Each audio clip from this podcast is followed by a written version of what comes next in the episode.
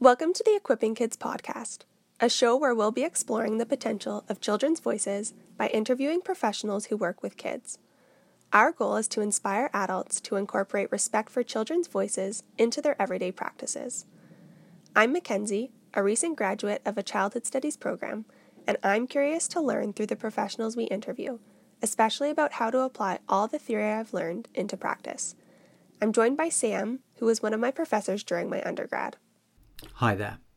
We thought that it might be fun to introduce each other, so we've both come prepared with a story that will give you an idea of what the other person was like. So I met Sam in my third year of university when my department was hiring a new professor. As part of his interview, he gave a lecture to a group of students, and I was one of the students who evaluated his lecture.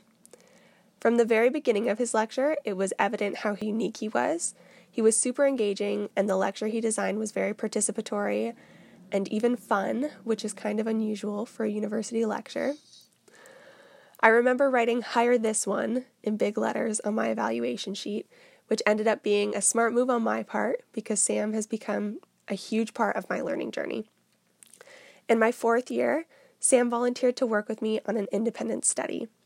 I had recently discovered a huge passion for consent education, and he gave me the opportunity to really explore my ideas. Sam is passionate about making children's voices heard and committed to helping others be a part of activism with children. So for me, this podcast feels like a great fit for the work he's been doing for years because it gives the professionals we interview and you as an audience the opportunity to be a part of a journey to make children's voices heard. Fantastic. Thank you very much. What a lovely introduction. You're welcome. Now, as you're going to find out as we go through these podcasts, I'm not quite as organised as Mackenzie. She's got things written down and I haven't. So I'm going to try and talk a little more freely, but without umming and ahhing, which we realised was a big problem when we were trialling this out. So forgive me if there are any ums or ahs. But I am trying to talk from the heart here, listeners, and I hope that that comes across. I think one of the first things to say as I as I seek to introduce Mackenzie is that the idea of this podcast really shares some of her character in as much as the point of these podcasts is to try and make a difference to children's lives and her passion and desire to see that happen is really what sits behind the podcast in the first place. So I think that's probably a pretty good a pretty good starting point. I think in terms of uh, her as an individual, there are two things that I would probably draw out, which I think are relevant to our ambitions as well with this particular project. The first is a desire for excellence, and the second is a willingness to take risks. One of the things that I've always found so exciting about Mackenzie, and also rather challenging from a teaching perspective, is this uh, this absolute uh, focus on excellence, on not wanting to pro- to produce anything or to hand anything in that isn't at the very very highest of standards. That was particularly interesting when we were putting together a paper that we wanted to submit for publication. And we probably reviewed that quite a few times with many different discussions and many different debates over the elements that we felt might needed to be reviewed. But the fact that we went through that process and the fact that Mackenzie stayed so strong and determined to deliver something that was of the highest standard I think it's really important in terms of reflecting her character, and I'm so pleased that that she she is that way because I think it adds a real layer of focus and direction to what it is that we're trying to do with this project. The second is in relation to taking risks and Mackenzie's willingness to try things out. And I think our very best example of this was in the production of a replica TED talk uh, that Mackenzie was looking to deliver. And she decided to do this differently to everybody else. Instead of just simply standing on a stage and doing a talk, she thought that the best way to share her message was to actually do this with two children alongside her. This hadn't been practiced. She hadn't tested this out with a live audience on a stage with bright lights and video cameras pointing in, in her direction. And it produced a fantastic result uh, with children popping up from behind curtains, children standing on the stage singing songs, doing dances, none of this scripted, but it, it ended up with a fantastic result at the end. And I think it really highlights this willingness of Mackenzie's to take risks. And I hope that those two themes, excellence and taking risks, are two things that we can apply to the podcast as we seek to drive this forward. Right, and I think that'll be a good thing for the audience to play off of too. For you all to recognize that coming to this podcast displays that you value excellence as well because you're trying to make informed, intentional decisions about the ways that you interact with children. And then the willingness to take risk will come from applying what you've learned from this podcast that may be uncomfortable or different than what you're used to doing with children. So, hopefully, this podcast serves as an opportunity for you to pursue excellence and to take risks in your everyday practices with children. Oh, now that we've introduced each other, we thought it would be a good opportunity to talk about Equipping Kids, which is the organization that sits behind this podcast. So, Sam started Equipping Kids, and I was wondering, Sam, do you want to tell the story of how and why you started Equipping Kids? Equipping Kids came out of a ambition, a desire to look at ways in which we could support positive outcomes in relation to children's everyday lives. I had started to do some work around the criminal justice sector. And one of the challenges that I felt with that was that I was always reacting to situations, or the system was set up so that I always had to react to what had happened rather than to be engaged in prevention, in trying to stop things happening in the first place.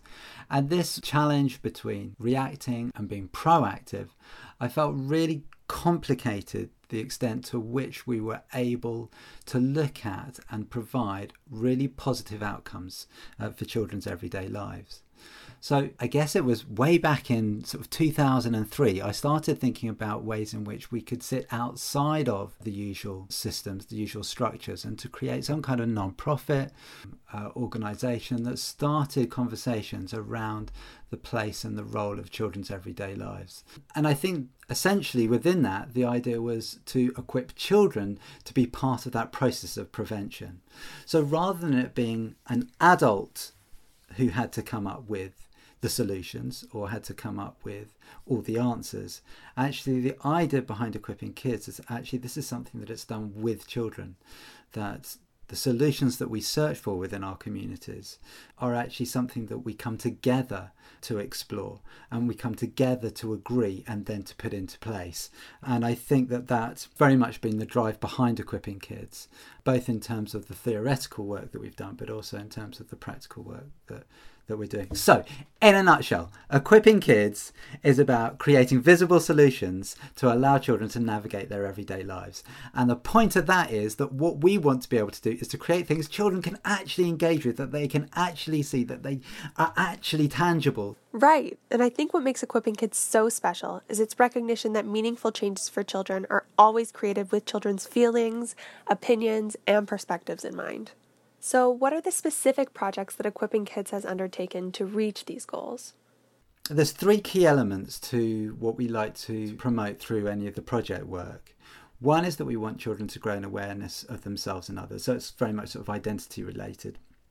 The second is about developing knowledge, skills, and strategies that children have got to help them navigate and negotiate their everyday lives. And that might be dealing with the highs, but it also obviously is to deal with the lows. So it's recognizing that actually how you navigate those things can can take place both when you're up and also when you're down. And it's also about creating opportunities for children actually to be part of conversations, to actually be involved, to be engaged in their communities, to participate. Uh, and so ways in which we've we've done this, we've done a lot of work in schools and through schools with families to support schools to look at perhaps two key things. One is the environment, and I guess the easy way to explain that is is the culture of, of the setting or the space that is that particular school or that particular home. Actually, I guess the better way to maybe to explain that is to actually start with the individual child. So if we start with the individual child, and then rather than focusing in directly on the individual child in the first place, we look at the backdrop within which that individual child is experiencing their everyday lives. What we see within that backdrop is we'll see a number of different adults, we'll see peer groups, we'll see what's on the television, what's being pumped out through the internet, social media, what they're reading in books, what others within society are saying about children. That all forms part of that backdrop. And I think that part of what we're keen to do when we're working in individual settings is to make people aware of that backdrop. And a very important part of that is getting adults to recognize, for example, the assumptions that they make about children and to realize that actually the way in which we've come to create policy and practice for children has been very dominated by particular understandings of the child. And what we want to do by making people aware of that backdrop is to get them to start a process of challenging the assumptions that they hold and the way in which those assumptions have woven themselves into the way in which things have come to be done. So, if we are going to have an impact on social outcomes, the first place to start is recognizing that backdrop and recognizing the assumptions that have formed and are forming part of that backdrop so that we can look to change them. So, then how does that affect the individual child? So, you've talked about the backdrop, then what work does equipping kids do for the individual child themselves? I think probably the easiest way of reflecting on this is that our starting point with children is to recognize that they're actively involved in their everyday lives that that children are making meanings and actually just saying that can be fairly controversial when you sit it alongside theoretical understandings of children uh, that have have dominated so much of what's happened in relation to children over the last 150 25 years. And and we're very much from a starting point where we recognize that actually children have got something to contribute actually there's value in what the child has to say and in what the child thinks and and i think as you seek to extend that what you then start to realize is that if we if our starting point is that children are actively making meanings then actually then what we can see is that there's a process going on going on uh, for children in terms of the way in which they construct those meanings. And I'm very interested in, in looking at that through lenses that are linked to children's identity, uh, linked to themes around how children position themselves uh, in relation to others when you're thinking about themes like power, how children are reflecting on uh, notions of their body, and I, I, th- I, guess a big one of these is, is linked to to the idea of belonging, and that's something that I keep coming back to in terms of of the research work that, that we've been doing, but it also plays such a significant part in terms of the practical resources that we then seek to create within settings that allow children both to position themselves, both to re- then to reflect on on their value and then to build up a sense of their place uh, within those within those settings. And yet we've done a lot of that kind of stuff in schools and we're starting to think increasingly about how that might play a part in the home as well and all of what you've talked about all the values that you've addressed and the practices that's what we're trying to connect to this podcast so we want to show how equipping kids values and goals create possibilities and make a positive difference in children's everyday lives, to motivate and encourage you, the listeners, to think about things differently and then to apply those new thoughts and those new ideas into your everyday practices with children. Yeah, and I think what we want to do is we want to make this very practical. So, what we've just been talking about has been quite theoretical. And actually, you can break this down to a one, two, three, four, five kind of list. And part of what we want to explore through these podcasts is how we do that. So that actually, these ideas that we're discussing become very practical actions that can then be put into place within contexts that allow us as adults to engage more effectively with children and allow children to engage more effectively with us as adults. And the way that we hope to make this practical for you is through the format of our podcast. So, in each episode, I will interview a professional that I'm curious to learn from. So, this could be a researcher, a teacher, a lawyer, parents, social workers, activists, anyone who I think has an interesting perspective to offer on children's rights and children's participation. And then Sam will add his spin on the interview through an introduction and a conclusion. So, my hope is that the interview with the professional will give you a lot of practical ideas about how people actually work with children and about how people actually apply the knowledge that children actively make meaning and that children deserve to participate. And then what Sam is really good at is what he just talked about that giving you the one, two, three, four, five, taking something complicated and theoretical and giving you something to take away from it, something really tangible and that would make sense for you to apply in your everyday lives. So, we're hoping that this format will really make it pretty easy for you to take some theory that we delve into more deeply in academic settings and make it really relevant to what you do every day.